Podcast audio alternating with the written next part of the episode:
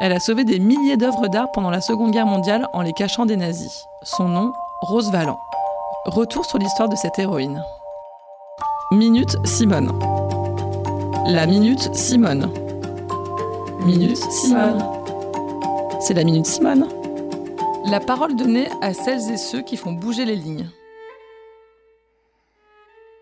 Elle aimait tellement l'art que grâce à elle, on a sauvé 60 000 œuvres volées par les nazis. Bouh, les nazis C'est Rose Valland. Pendant la guerre, Rose Valland est attachée de conservation au musée du jeu de paume à Paris. C'est là qu'on stocke les œuvres volées par les nazis aux familles juives avant d'être envoyées en Allemagne. Ah ouais, la dame elle bosse avec des nazis, hein. super. Ouais, sauf que Rose, c'est une putain d'espionne. Discrète, servile, pas du genre à s'énerver, personne ne la soupçonne de tout noter. Quel tableau, quelle date, à qui, pour qui, pour où, pour quand. Départ de six tableaux emportés par le docteur Lose pour le Reichsmarschall Göring.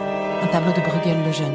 Ça, c'est pas la vraie voix de Rose, mais de Clotilde M, qui l'interprète dans la série fiction de France Culture qui vient tout juste de sortir. Elle fouille les poubelles, écoute aux portes, fait style, elle parle pas allemand, et il faut dire qu'elle sait reconnaître un Cézanne ou un dégât dans les bras d'un soldat à 300 mètres. Ouais, enfin c'est son taf, non? Non, justement, c'est illégal. En plus, elle était lesbienne. Le genre dont les historiens disent elle vivait avec sa très très bonne amie et avait un seul lit tellement elles étaient amies. Donc, euh, encore plus de risques. Toutes ces infos servent aux Alliés pour retrouver les œuvres une fois la guerre terminée. Elle-même devient capitaine de l'armée française et parcourt toute l'Allemagne pour ça avec les Monuments Men. Oui, c'est Rose Valland. Donnez-moi ces tableaux de Cézanne.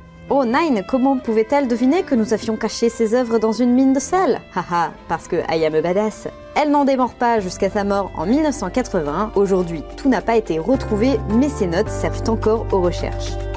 C'était le podcast Simone.